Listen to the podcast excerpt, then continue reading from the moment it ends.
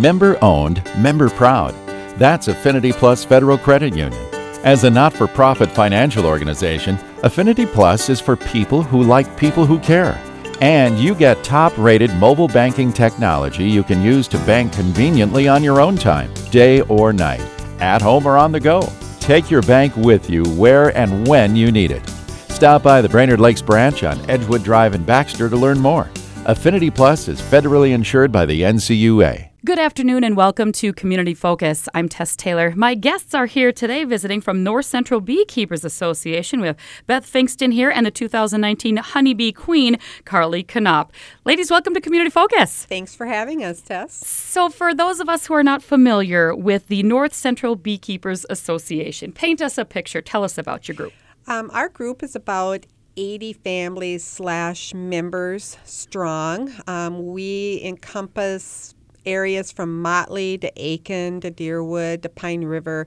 It's a large regional area. We even have members coming over from the Parker's Prairie area. Oh, wow. So it encompasses a large region. Um, we have members from all walks of life. We have attorneys, we have doctors, we have pilots, we have resort owners, we have CPAs. So it's not what you might think uh, um, just being farmers or not Right. just being farmers, but that being the main focus of it. We have a couple of commercial beekeepers in our organization. Really? It's been in existence for many, many years. My husband and I just started beekeeping about four years ago in retirement, so we're newbies.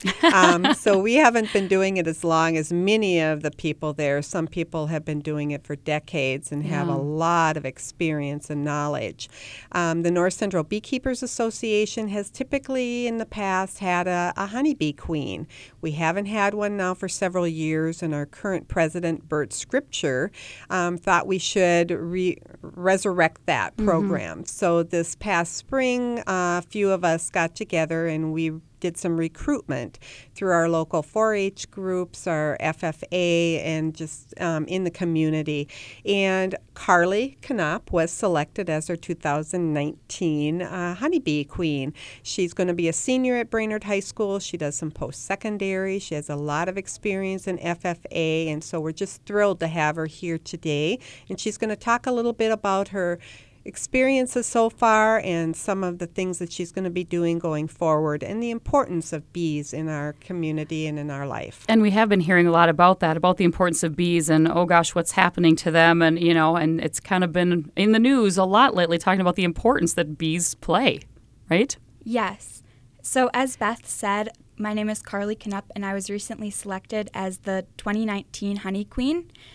And I've only been in reign for a couple of months, but I've already had many amazing experiences, one of which being attending the Minnesota Honey Producers Conference in Fargo, North Dakota, the last week, where we had many amazing speakers known nationwide mm-hmm. that taught us efficient beekeeping practices and they taught us ways to ensure bee and bee product health. And I also heard a speaker that talked about ways that us as the public can plant bee friendly gardens in order to ensure that our bee population does not continue to decline Right. because bees play an important role in society as to where our food comes from. I've heard a fact that one and three bites of food that we eat, we have bees to thank for. So Really? they're very important. That's a very interesting uh, statistic. That's interesting. Wow. And, you know, a lot of people think, I don't want bees in my yard. I don't want to get stung. They go right to that. And there's so many more important things, like you said, that, that bees do. Yes, it is important to note that honeybees are not as likely to sting as what people usually think of when they think of bees, like the wasps. Yeah. Because when a honeybee stings, they do it for their protection and they die That's after it. they sting. They're done, right? Yeah. That's what we've heard. So, very interesting. So, what are some of the fun things, the other fun things that you've been able to take part in as being the 2019 Honeybee Queen? I got to experience the amazing opportunity of riding in the parade float. And Mm-hmm. Which I, parade is this in Brainerd? I rode in the Brainerd Parade and the Pequot Parade. Oh, awesome. So it was really cool to just see the people recognize the bee industry mm-hmm. because of me riding in those parades. And a lot of people were very shocked because they didn't know that there was a honey queen. Right. And they didn't even know that there was a beekeeping organization in our area. You hear about the dairy princesses and that stuff when you think farming, but you forget about the bee side of it, right? Yes. And and just historically, um, the bee, our bee association, the last honey queen they had in 2012 went on to be the state honeybee, the Minnesota State Honeybee Queen, Awesome. and then went on to be the national honey queen. bees- Really? honeybee queen. So we're kind of excited for Carly's opportunities in the future. Absolutely. But we don't want her to progress too far too fast because we want to keep her Keep her locally here, for a while. right. Yes. Excellent. Mm. Is there anything you're looking forward to that's coming up soon, Carly? Yes.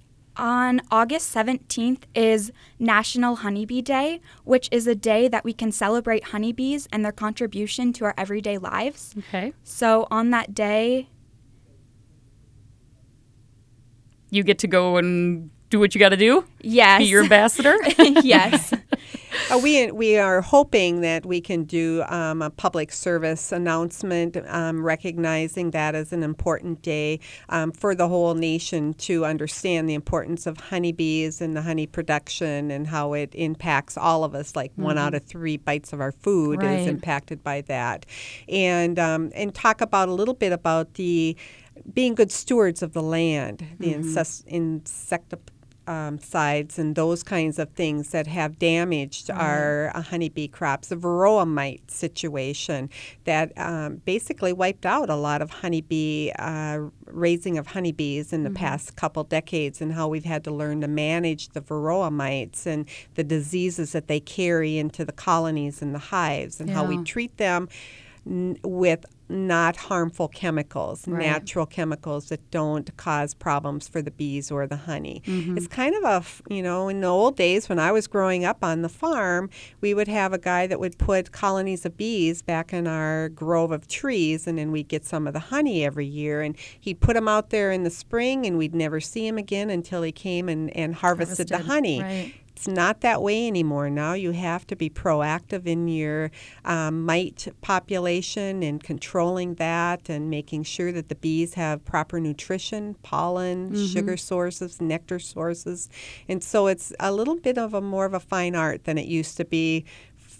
I'm not going to tell you how many years ago, but several decades ago Sure. in, in my youth. I was going to ask what brought you to now doing this. You know, four years ago, you said you started with your husband. Um, my husband has always had an interest when he was in elementary school or junior high. One Mm-hmm. of his teachers was uh, Mel Olson, I believe, and he became the uh, person that did mellow honey, if you've ever heard Oh, of okay. that. And he would talk to his students about that. And so my husband's always had an interest in, in honey producing. And now that we're both retired and mm-hmm. he's kind of a lifelong learner type soul. Mm-hmm. Sure. And so he got into that. And we're not into it hugely, but we're expanding our colonies and our apiaries as we can. So. If someone is listening and they're interested in learning more about this or more about the association and maybe Yes. Mm-hmm. becoming beekeeping, you know, beekeepers, what should they know? What do they need to do? We do, I believe, have a website. Um, we meet the third Monday of each month at the ARB, the Okay. local ARB here, and uh, at 7 o'clock. And we have usually a speaker. We're really blessed in the state of Minnesota to have Marla Spivak and Becky Masterman and some of the people from the University of Minnesota Bee Lab, Oh, which wow. is nationally renowned for their research and the work that they do with honeybee production and disease control. And so we usually have a speaker and then we do some business, that kind of thing. It's $10 a year to join Oh, our association.